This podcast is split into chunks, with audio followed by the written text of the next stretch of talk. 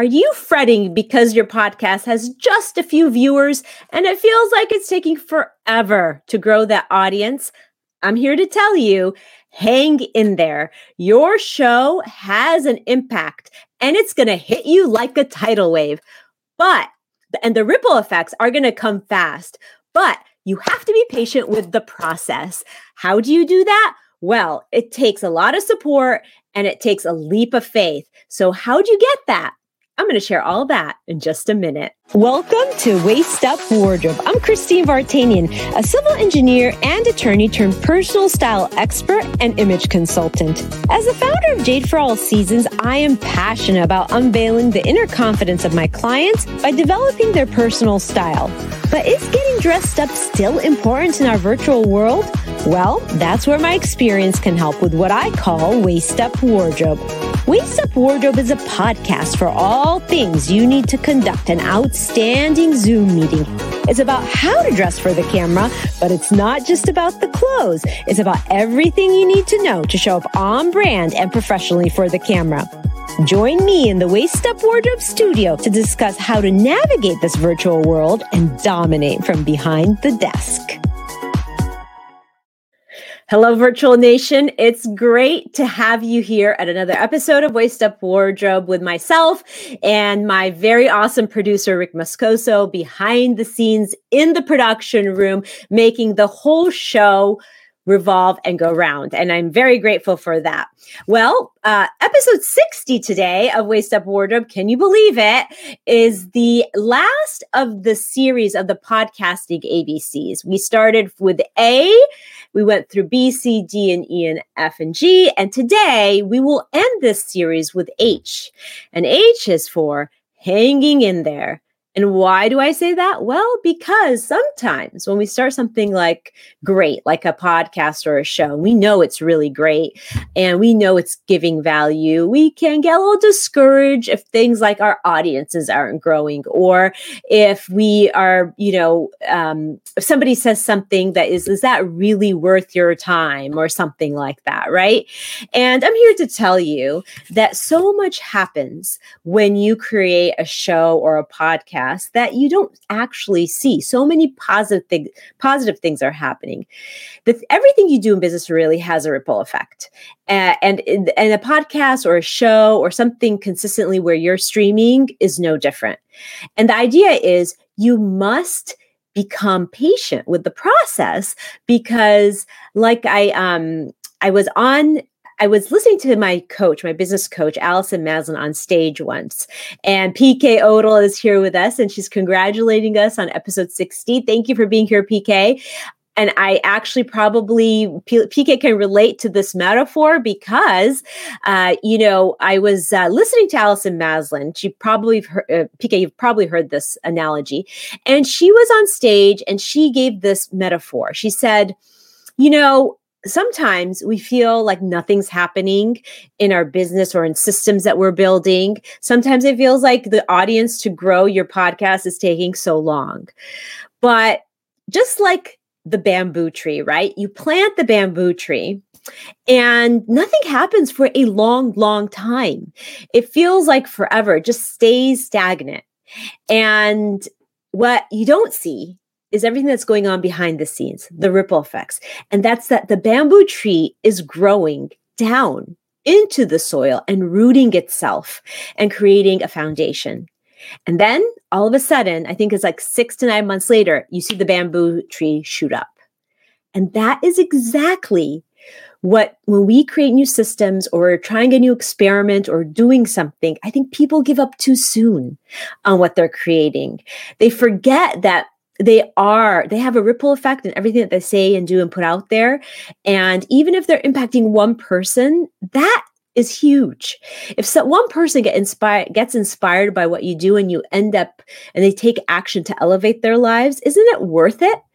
And I know it's really important to spend time as a business owner doing things that make sense and give you a good yield on your investment, but not everything is that tangible.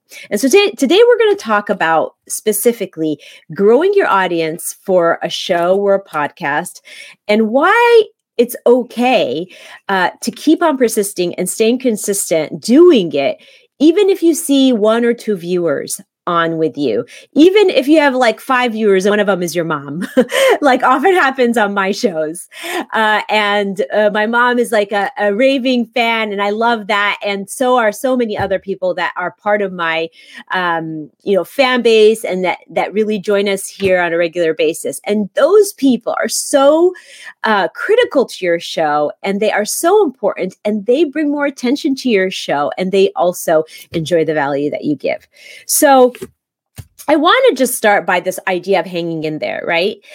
It's not easy to create a show or to go live. It really takes a leap of faith. Like so many things in business, you just have to have faith in yourself, and you have to really be positive about how you're talking about yourself. If you have really amazing value to give the world, you can't really keep that to yourself. It wouldn't be right. So it is really, really important to take that leap of faith. And it can feel very uncertain. It can make us feel very insecure, not sure about ourselves. You're asking questions of yourself like, is the time investment worth it? Will people come?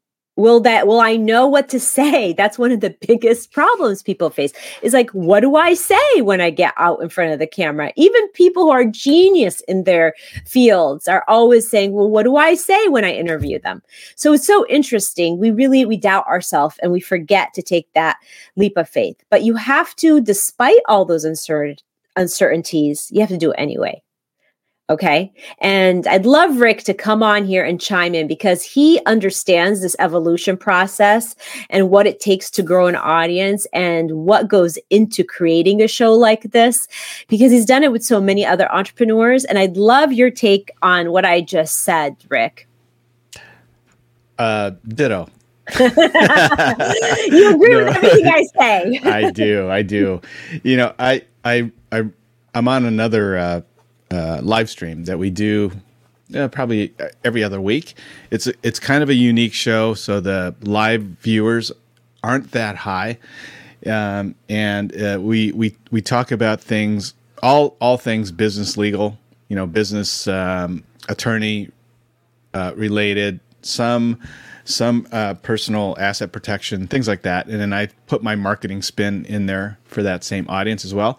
Here's the thing, we've done that show for now 6 years, right? Which is a long time. We've done it for 6 years. And we used to do it once every week. And I tell you, my friend can talk your ear off when it comes to business. He used to teach at Long Beach Community. And we just found that it was really for the rhythm of the audience that we had, we just scaled it back to 2 times a month, like every other week. And it was very, very, very rare in the 6 years that we've been doing this that we actually had live viewers on the show, right? And I kept telling my friend, it says, don't worry about it, because we're pushing this to Facebook and YouTube, and your audience is going to come from YouTube, and you're going to get a ton of watches on YouTube, because these concepts and these things are, the majority of things that you're talking about are evergreen topics. In accordance to asset protection and business law and those types of things. And just give it some time, because you'll reap the benefits later on. And I can't tell you how many clients that he's gotten, maybe a year, maybe even 2 years later, after an episode is aired, where we had nobody watching, and then all of a sudden a year later, 6 months to a year later, there's been thousands of views of that video. And he's getting calls, just about every day to retain his services, from videos that we did a year and 2 years ago. So, talk about hanging in there. I coached him to do that, and I thank God that he was patient enough to do that and understand it. I got him more fixated on just enjoy the process, enjoy being on air, enjoy, bantering with me, and enjoy the fact that, although you're a retired professor now in law, this is your platform now to teach. So just continue to do that, because the other stuff, the instant gratification isn't going to be there if that's what you're looking for, but it will come later on. And sure enough, it has. Yeah, I love that you say enjoy it. You know, it's sort of a statement I tell myself, even when I'm doing something that's super uncomfortable, I feel like I have a privilege of being able to do it. And the idea is if I can just enjoy it and appreciate that I'm able and I have the opportunity to do it, then that alone really motivates me. So I really love that you said that. And the other thing is that you said is that, you know, this idea of the time between which you actually launch a show or do take an action and then wait for the reaction, right? I call that like the ripple effect. It's almost those roots that are growing down deep under the soil that you can't see. You just have to have faith that they are growing under the soil, right? They are rooting themselves. And that's how sometimes you get these, you know, this recognition. Like for us on our show, I got speaking engagements globally. I would have never imagined that would happen. And that was because of the show.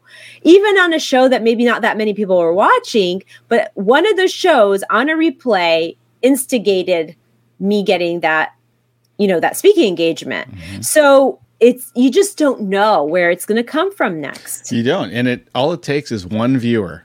Right? That one mm-hmm. viewer, they may or may not be on with you live, but it just takes that one viewer that maybe spots your replay.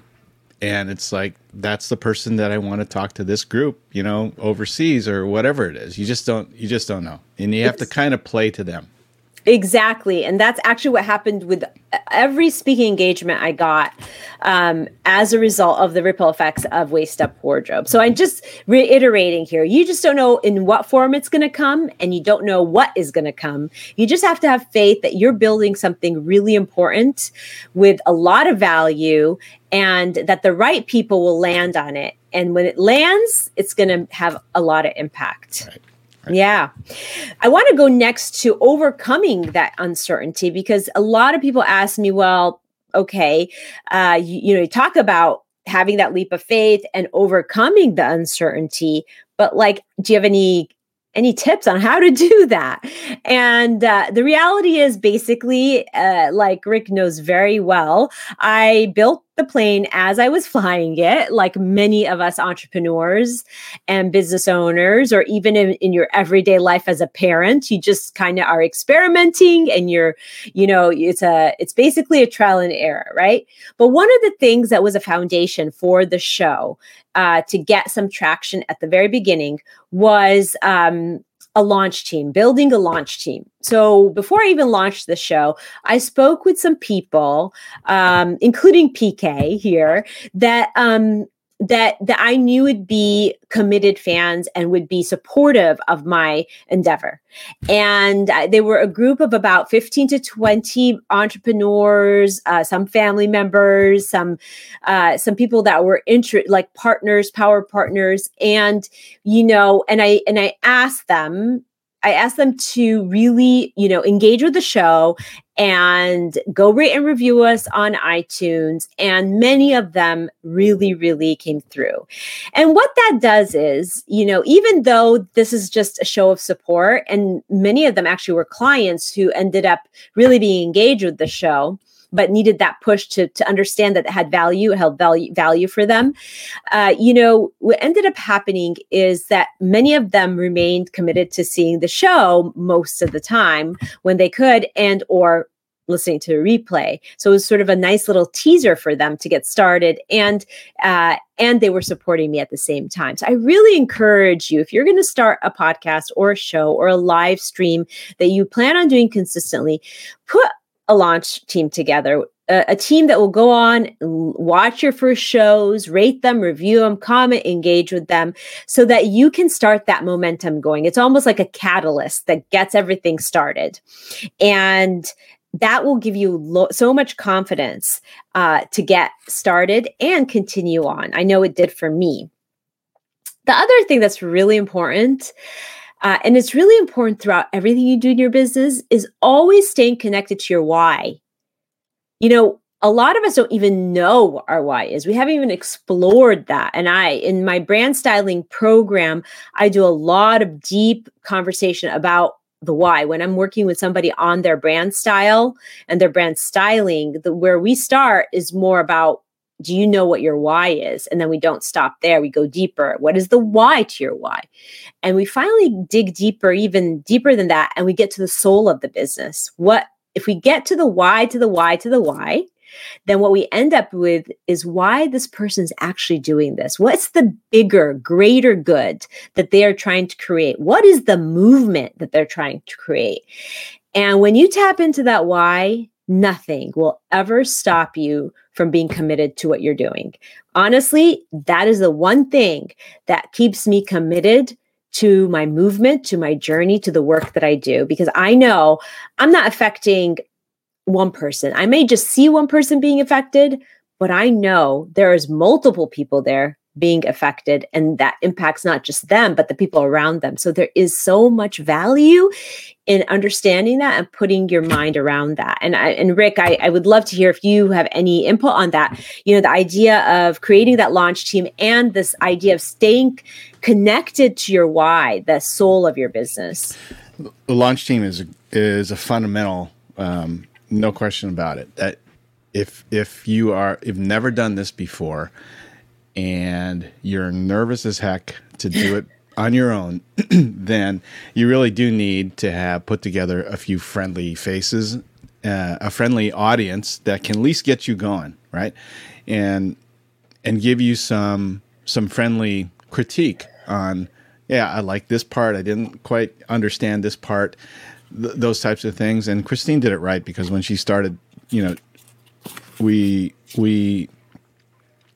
a lot of this was new to Christine, and she had a great pool of business owners out there that were her potential audience that could give constructive criticism or really good feedback, or really be a great audience, a trial audience, you know, in the beginning.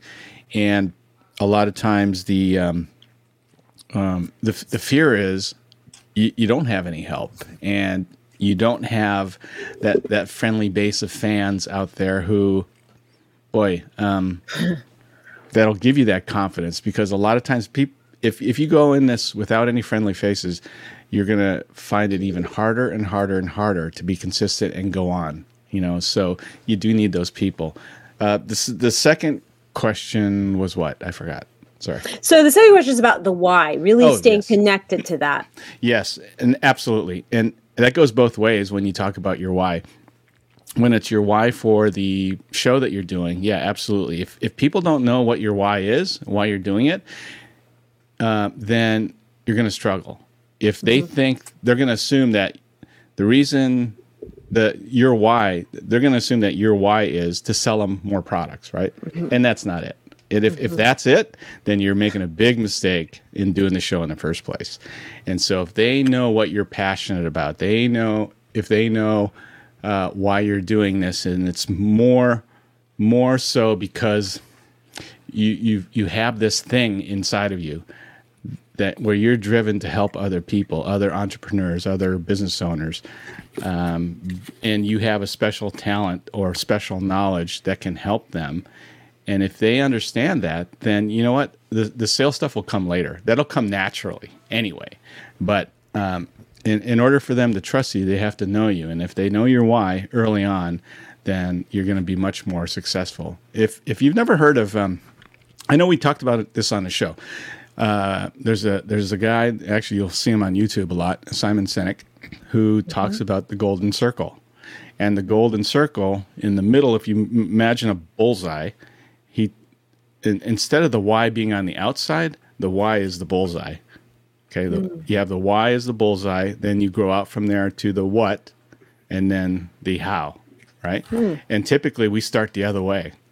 When we sell our product or service, we start from the outside and then work into the inside. But if they haven't bought into you yet, then you know you're not going to be your message isn't going to be translated very well to the viewer. So always start with your why and work your way out. And if you haven't seen Simon, just Google the golden circle, Simon Sinek, and you'll understand what we're talking about here.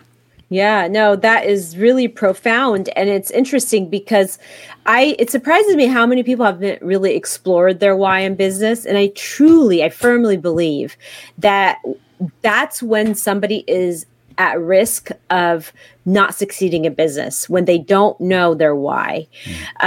When you've explored your why and you've explored it deeply in a way that it's not just about, I want to make women feel beautiful in their image. It's more about, I want to make sure every woman has at her disposal the resources that make her feel so well taken care of that she is able then to go out and care for all the things that she does. That's a movement. That's more than just, dressing one person or dressing somebody. That is very deep. It's very deep work. It touches the inside. And honestly, because I feel very connected to my deeper why, I don't think about not making my business work ever, because I know the value offers people and the profound depth of what it gives people. It's not about the clothes. It's about what the clothes do. It's the tool. Right? It's a tool. Clothes are a tool to create that inside passion, that inside confidence that then uplevels them in every area of their lives. So it is so important to know that why. And when you know the why, it's not going to matter how many people are listening to you, because you're going to feel like, if I have one person listening to me today, I'm going to touch that person, and that's going to make a difference in their lives. And that is worth it. So staying connected to why is absolutely one of the most important things when you're trying to overcome the uncertainty. Another thing is sometimes focus on who is there, who's watching you. When somebody's on with you, if you have one or two or three people on with you and all you can think about is like, oh my goodness, there's not 50 people there. What an opportunity are you missing? You're missing the opportunity of really focusing on the people that are present with you and helping them so that you can add credibility to what you do and really tap into why you do what you do. So for me, if I have one person watching, I put it in my mind to give them something of value. And it may not be something obvious. It may actually inspire them in a way so different than what my intention is. But the fact that they're with me and I am holding their attention and they are present with me gives me this opportunity to touch their lives. And that's what you have to focus on. When you are on creating your own show, and even if you have one person watching, even if you have nobody watching with only the pinch of replays later, that is valuable. And that is impactful.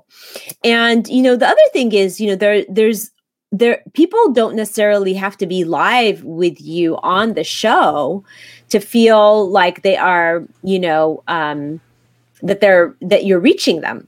There's so many people that listen to this on replay, right, Rick? They listen on replay, or they listen through YouTube or LinkedIn. Oh, no question about it. So the point I wanted to bring up is that, okay, before all this live stream became in vogue, right? Yeah. Before it came really popular, people were already doing this, but it was the only difference is we were just doing it. We were videotaping it and then playing it right on YouTube or on Facebook. The only difference here is that we're just doing it live, and you're seeing some of the mistakes and some of the fun stuff that happens with live TV, right? Yeah, yeah. But at the time when we're videotaping it, no one's watching other than the cameraman and you, or if it's you, then it's just you, right? You have a live camera. You went up and hit record, and you spoke away, and there's your content. And so I remember it was the weirdest thing the first time I ever did that. Right? I was taping I think it was some kind of tutorial course years ago when I was doing that, and I thought, this is really weird because I'm just talking to this lens, right? No one's there's no audience reaction, there's nothing. But as I kind of got into it, I forced myself to think, okay, just imagine that there's 100 people or 1,000 people watching you right now, and you're doing this live, right? And so just let it go. Be reactive, be interactive, be emotive. Do everything as if you had an audience behind the camera, and you'll be fine. Instead of worrying about, gosh, I hope somebody watches this, I hope I get 10 plays out of this, So it really depends.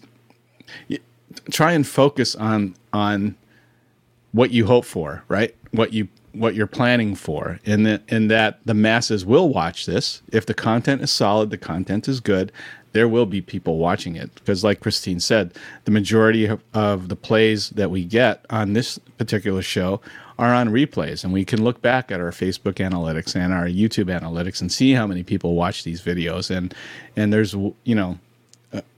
10 times, 20 times more people that watch the replay than are actually here live. Yeah. That's so true. And, you make a really good point. It is no different than when we used to tape shows, with just the camera crew and an interviewee, and then it got aired later. So it's really no different than that. Mm-hmm. But I think it's the word going live that makes you feel like, oh, I got to have interaction right now. Right. Now we want it now. Well, that's because people think they use that as a safety net. So, if there is somebody live, now they have somebody to talk to, right? Right. Yeah. Like kind of like what I do with you. Like, come on, Rick, talk to me because I don't know what to say. Exactly. Right. No, you're so insightful. And that's why we do this banter back and forth. I think it's so valuable because you work with so many people in live shows and you have so much experience with video production and editing that it really is a very interesting and fresh perspective on being on camera. So it's very valuable. The other part is, just on the overcoming of this uncertainty is really staying consistent. So the reason that we always talk about being consistent, showing up at the same time, same place, same day to your audience is that now they start forming this habit. They know that you'll be on. They know that we'll be on at 11:30 on Thursday without fail. So they can count on us. So if they want to catch a show, they know when to show up to see us. And PK is commenting on banter. Yes, that is the best part of this show, PK. I feel like it is the most fun. And it's something that I love to do with the audience as well. It's just, this back and forth. It's such a, it's a way of masterminding. It's, we're really using the wisdom of the show and the wisdom of the people that are on the show, including the producer, including everybody that shows up on the show, because we all look at things from different perspectives. So we see things differently, and how wonderful that we get to record this for people to give them these different perspectives on different topics. So yes, the banter is essential. I do believe that. So staying consistent with the show is really important. Now, we made a decision early on that I want to go on weekly. I want to be there every week for the audience and give them value. And I wanted that to be sort of a part of my business, a part of what I do for the audience. So some people want to just do it twice a month. So every other week, which is totally fine. But the idea is to stay consistent. And truthfully, I think that you at a minimum have to do it twice a month, because any less than that, then it's not really, it doesn't feel consistent. Don't you think, Rick? I was going to add to that because if you're only doing it once a month, people will see your show and then forget about you, because then there's 29 more, 30 more days in the month. And it's like, oh, I forgot that you did a show a month ago. 2 weeks at a minimum. I would always suggest you do at least once a week until you get into the rhythm, until you get a good read on your audience and the frequency at which they are going to watch your content. I mean, if you have content that only changes once a month, then you probably have enough content stored where you can at least do it twice a month and kind of get into the rhythm. But my suggestion is do it every week for at least 3 to 6 months. Get in that rhythm. Not only does it get you in that rhythm, gets the audience in the rhythm, but think about this, all right? Regardless if it's a half-hour show or an hour show, whatever it is, think about this. This is the time that you invest for marketing to whatever platform that you're pushing out to, whether it's Facebook or to YouTube or to both or Instagram, whatever it is. And if you use this time to market your knowledge, to market your service or your products, in a way that isn't too salesy, right? You're informing the audience rather than selling. Ask yourself, how much time am I actually spending outside of live streaming or video am I spending on marketing? How much money am I spending on marketing? And if you're not doing any of that stuff, then you're really screwed. You're not doing it right. But just ask yourself that, because that time investment that we spend here for 45 minutes to an hour doesn't cost us anything, right? Doesn't cost Christine anything other than her time. And she could spend thousands of dollars marketing Waist Up Wardrobe or Jade for All Seasons in the conventional way and get nothing in return, minimal amount in return. So if you look at it from that perspective, the time investment in doing this once a week should be part of the rhythm in your marketing scheme and should be integrated in your business plan if it's not already in there. Absolutely. And I think that is such a great point. It is a marketing piece. So, you know, we spend so much money on marketing in other ways, but to be on the show answering people's questions live or, you know, providing value of who you are, they're getting to know you, you know, taking the material and repurposing it like we do with at the end of the show. We create a speedy recap that is a summary of the show to then push out to social media and use as marketing tool. So there's so much, right, that we're building in just an hour show, less than an hour show. And actually, you know what? I look forward to my show. I think it's like one of the most fun things I do. Yes, it requires preparation. Yes, sometimes I feel like I'm pressured to come up with a great topic. But at the end of the day, it gives me this opportunity to talk to my people. And it gives them the opportunity to talk to me without having to track me down on a phone call or an email. So it really is such a great forum for business growth and marketing. And I'm so happy you brought that up. You know, the other thing is that, you know, so many negative thoughts come into our mind, right? It's like, when will my circle of influence grow? When will I realize if this is not working and just stop? What should I do to make it work? Well, all of these things that we're talking about are steps in that direction. And you really have to challenge those negative thoughts, really have to change them into positives. So when you're questioning, when will my circle increase? Just say it is increasing. I just don't necessarily actually concretely see it today, but it is increasing because you are there consistently. Or when do I just stop doing this? I honestly think, again, if you connect yourself to your why would you stop telling people and giving them nuggets and action items that relate to your niche market that then they can go and use to their benefit? Why would you stop that if the goal is to create a movement around your niche or to really inspire others? There's no reason to stop. So you have to really reverse those negative thoughts and challenge them. And then the other thing is that you have to recognize that it does take time. Okay, so you're not going to just get on unless you're a celebrity, unless you're, you know, a famous celebrity. You're not going to just get on live and then all of a sudden everybody's going to tune in. It takes time. It takes a lot of time. And I always say, my mom, when she first started watching my show, she goes, "Yeah, but Christine, there's not that many people watching." I'm like, "Mom, Rome wasn't built in a day." We're all familiar with that saying, right? Rome wasn't built in a day. And isn't that the truth? And PK is adding, being consistent shows that you are reliable. Oh my gosh. Yes, 100%. That they can count on you. Your audience can count on you to be there.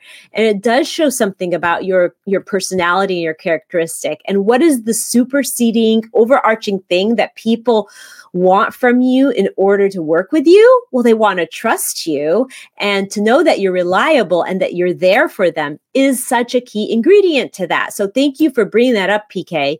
It really is about people being able to count on you. So that is such a great point. So it does take time. And just remember, Rome wasn't built in a day. And always rely on the people that really are there to support you, because and fall back on that. So if you're having these moments, these times where you're like, "Oh my God, I can't hang in there anymore. It's not worth my time," you know, reverse that and start thinking about, I have to hang in there because there are people out there that are listening to me consistently. And a lot of people are coming back on the replays, and a lot of people are looking at other platforms that you maybe don't check in on all the time and listening to your video. You know, it was so interesting. I had somebody come up to me at a conference once, and this was so actually touching. And I got up and I said something. And I honestly, I actually was talking about my why, and I was talking about how I connected to it. And I was really passionate about that. And during the break, this entrepreneurial woman came up to me and she goes, "I want you to know that I cried when you were talking." I'm like, oh my goodness. Like, thank you for even mentioning that to me. That is a ripple effect I would have never known about had she not told me. So think about all the times you're on live that you are actually resonating with somebody and you're impacting their life and you just don't know about it. You have to hang in there for just that, because you are being inspiring and you are helping people. And the other thing I want to just emphasize is I've always looked at the show as, and this is why I really enjoy this show. I've always looked at it as the and. It's the and to my work. It's not the it thing. It's not the it thing that's going to monetize in a maximum way. It's not going to yield me a sale in every instance. It's not going to give me my ultimate goal. But what it is it's my and. It shows people, like PK mentioned, that I'm reliable, that I'm here for them, that they can trust to find me here every week at the same time, same place, and that I will be there to help them. And it also gives me that exposure, because I use all of this video to cut it up and repurpose it and create other marketing tools like Rick brought up. So it's really very valuable in that it is my and, not necessarily my it, not the main thing that helps my business go around, but it's definitely the one that supplements all these little areas. And that's really important. And Rick, I'd love to have you back on here just to comment on that. You know, the idea that, you know, the show isn't really my it, it's my and how much enjoyment that you see me get out of doing this show, even though I was reluctant at the beginning, right? Oh, well, excuse me. There's two sides to that. Obviously, when you see Christine on the show, she loves it, right? She loves being on the show. She loves having guests on, and it's all great, and it's fun. The other part, but on the other side, on the backside of the camera and the prep stuff, right? That can be kind of, yeah, not as fun, but it leads up to the fun part when you can talk about what you're, whatever subject matter it is. Like you said, the planning can be a little bit overwhelming at first, but once you get in a rhythm, then it's easy peasy and it's easy planning. And I did way more planning in the first, let's say, 3 months with Christine, just because Christine, right, is a perfectionist, and she wants everything, like every checkbox filled in, and make sure we hit everything, right? And it was great. I mean, it was fine. I went with the flow with that, and I let her on her own, kind of, okay, we already know those checkboxes, so I guess we can bundle those together and, put those off to the side. So the checklist got shorter because it was automatic. A lot of the processes now were standard operating things of planning that you do for a show. And so we didn't have to really do so minute planning. Like today, we don't do all those checkboxes nearly as much as we did in the first several months. But as you get more comfortable into the production and you know what you're going to do, you figure out the structure and the flow of the show, then I know for some of you out there that are viewing this can just go live and step up to the mic and start talking, right? I have clients like that who can just, I give them a topic and it's like, okay, they can talk 20 minutes on that, right? And it'll seem like they've been researching this thing for days or for weeks, but it just comes out the top of their head. And some people are like that. I'm kind of trying to get Christine to do that. And in the last couple of months, she's been really good about just being able to step up to the mic and just go with the flow. I know she's not rehearsed as much as she'd like to in the opening, but it's like, you know what? The less you rehearse, the better it's going to sound, and it it's worked out great. And I love it because it really makes you much more prepared for anything, because you right. have to shoot from the hip sometimes, right? Absolutely. And, you know, I think it was a learning curve for me, because I'm used to to take time to prepare, like a lot, like over prepare. And the reality is that over preparing can be just as bad as not preparing at all. Right. So because you end up getting pretty rigid about what you want to say and how you want to do it. And then you end up really messing up because of it. Like, you know, the outcome isn't as pretty as you expect it because you're so rigid. If one thing is off, then a lot of it falls apart. So I learned that pretty quickly. And I got more comfortable about being on camera. It was definitely a learning curve. And that's another thing I want to emphasize for the audience is if you are starting a new show, I don't care who you are. You could be somebody that is used to being on a stage all day long, but when you get in front of the camera lens, it's totally different. Don't you think, Rick? Oh, no doubt about it. Yeah. It's you have to prepare for the unexpected. I mean, the unexpected will happen at any time in the least opportune moment that you may be broadcasting. I mean, it's happened to us several times for some reason or another. It could have been a guest internet. It could have been just a connection issue. But I told Christine early on when we first started, it's like these shows will not go perfectly. Expect the unexpected because it's going to happen, right? And so aren't you glad that I said that? Because oh yeah. Because I can tell you, in the times where it did happen, where we lost connection, when we had a guest, she was prepared. Christine was prepared to take over and talk a little bit on the subject matter while we were waiting for that guest to reconnect, and it went smoothly. It was great. Yeah, exactly. I mean, the worst thing is not preparing for that or not expecting that something can happen, and then you're like, you fumble, right? Or you don't know what to do. You're like, oh my gosh, we start talking about the actual incident instead of just kind of keeping the cadence of the show, right? So that was actually very valuable. I feel like that's actually a really good point for people to remember, is that you expect the unexpected, expect to carry the show even if you have a guest, expect that you should know a little bit about the topic you're interviewing the guest on, even though you're not the expert, but just to know to continue the conversation in an instant like that. And PK's agree we're saying, because no doubt. I was going to say, I don't think I ever told you this, but it's happened twice. Yeah, in fact, I know I've never told you this. So it's happened twice on the show. As the producer, I'm always in the studio room, right, monitoring the show, bringing up the graphics, getting in the guests on and off. I've had my computer shut down twice during the broadcast, right? But the studio is still open. The stream is going live, so I'd had to restart my computer, come back into the show, and then everything's fine. And Christine didn't know, right? But I'm freaking out because it's like, oh no! I hope she's not asking me to come on air because I'm not there. Oh my goodness! You know, I would totally freak out if I knew, because I'd be like, oh my god, technical problems. That's why like you're like my safety net when it comes to technology, because it's like I don't want to deal with that at all.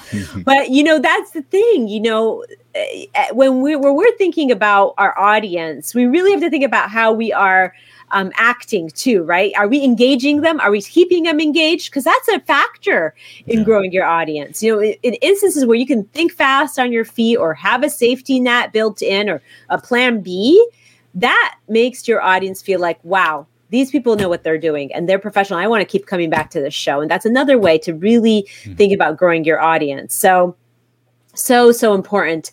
You know, I just want to also, so we've talked about this uncertainty that comes with taking the leap of faith and just trusting that your net is being cast and that people are kind of watching you as you do this, even though, you know, it doesn't look like it sometimes.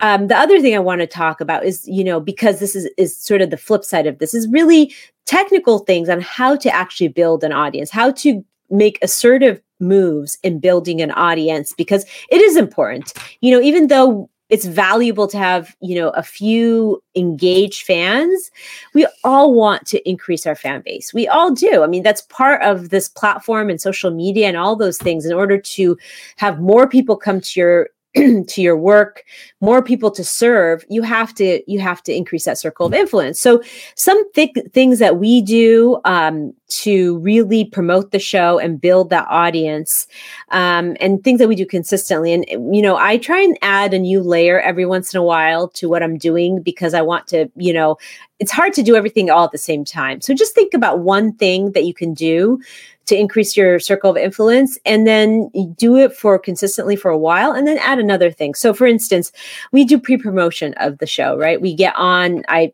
use my Instagram account to talk about the show, my Facebook to talk about the show. I use my email list to let people know about the show, and some of the groups I'm in, and I'll let them know about the show and that it's airing at a certain time and what the topic is. So that's a really good way to get more eyes on your show, is to let them know that it's happening.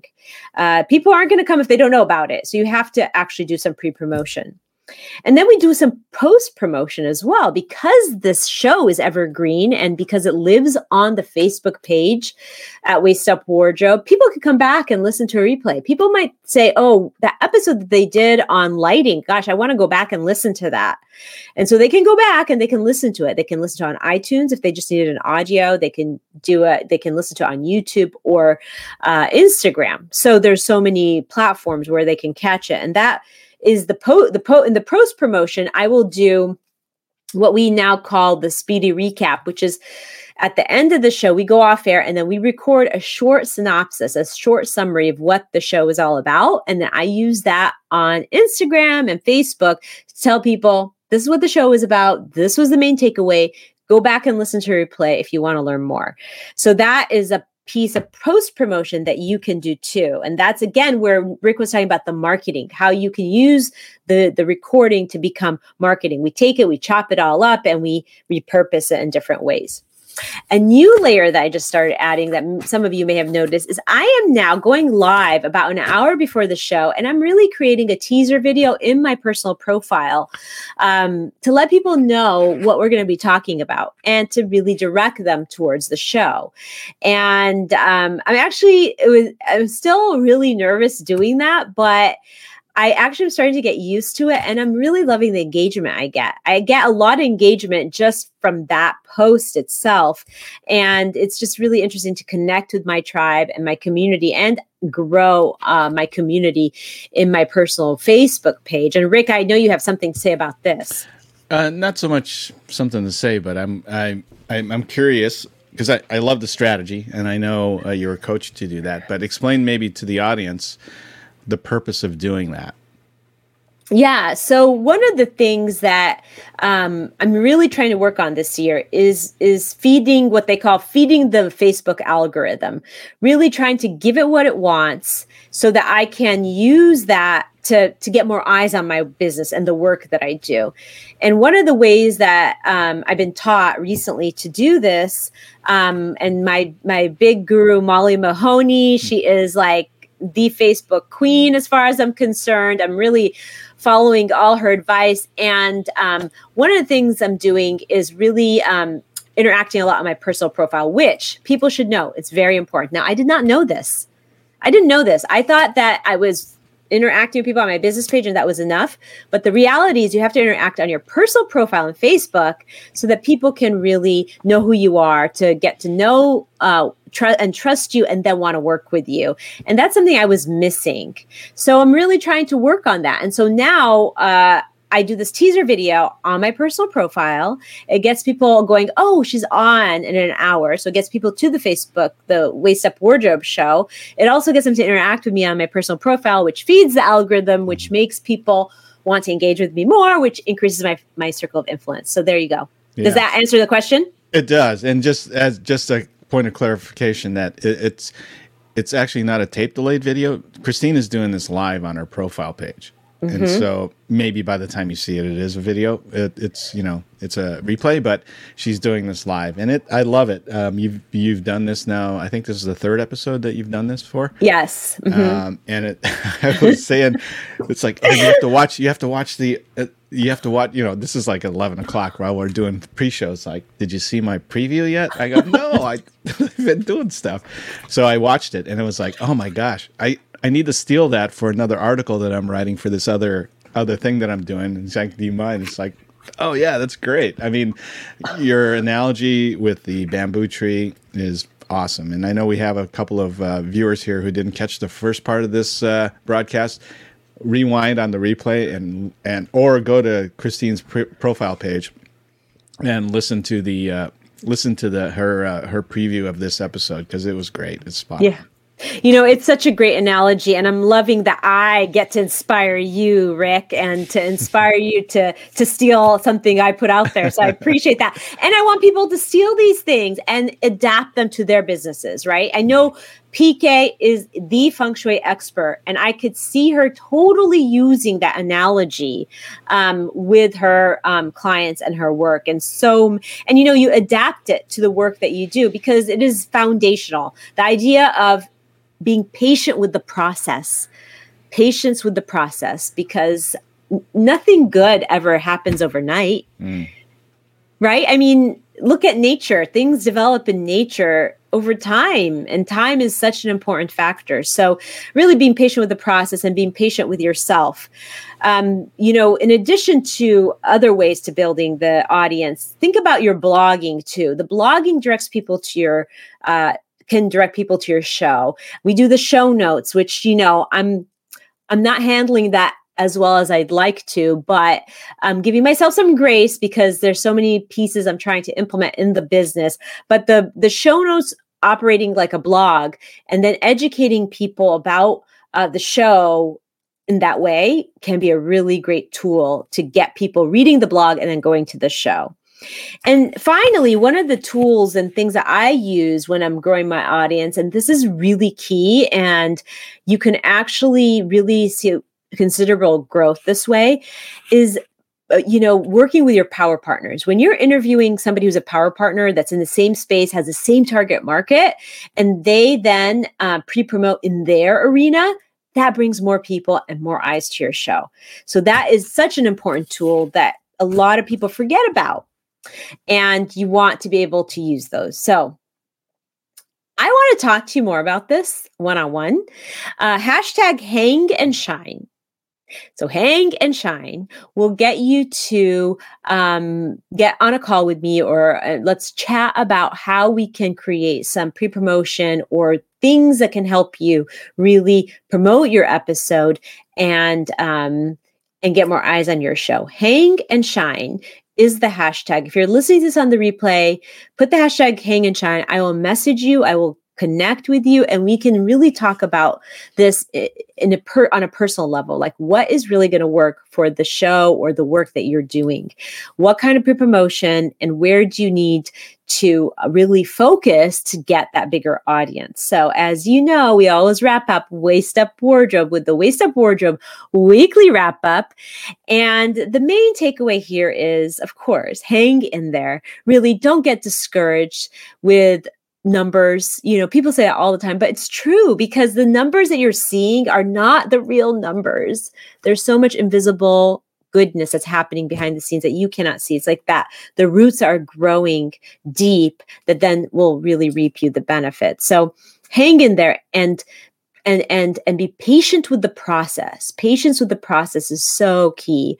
The tips that I'm going to tell you are basically just in order to grow your audience, think about how you would pre-promote, how you'd post-promote, some of these ideas that we gave.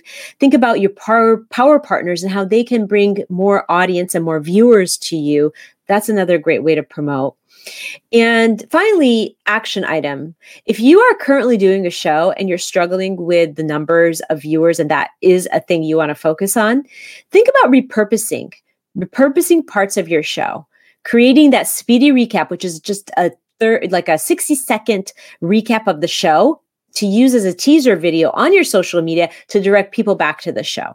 Okay. Or think about what I'm now starting to do, my live teaser on my personal profile, and use that to direct people to your show. So there's so much you can do. So I'm going to say, for an action item, pick one of those things and start doing it and see if it actually moves the needle for you and gets you some traction with getting more eyes on your show. So There you have it, Waist Up Wardrobe Weekly Wrap-Up. Thank you for joining us today. Thank you, PK, for being here. And we always love having you. And thank you for being dedicated to watching the show. I really, really appreciate you. And join us next week at 11:30, same time, same day, Thursday at 11:30 Pacific Standard Time every day, every week, where we're going to bring you a new show and a new series potentially. And you know what? Tell a friend to join us too.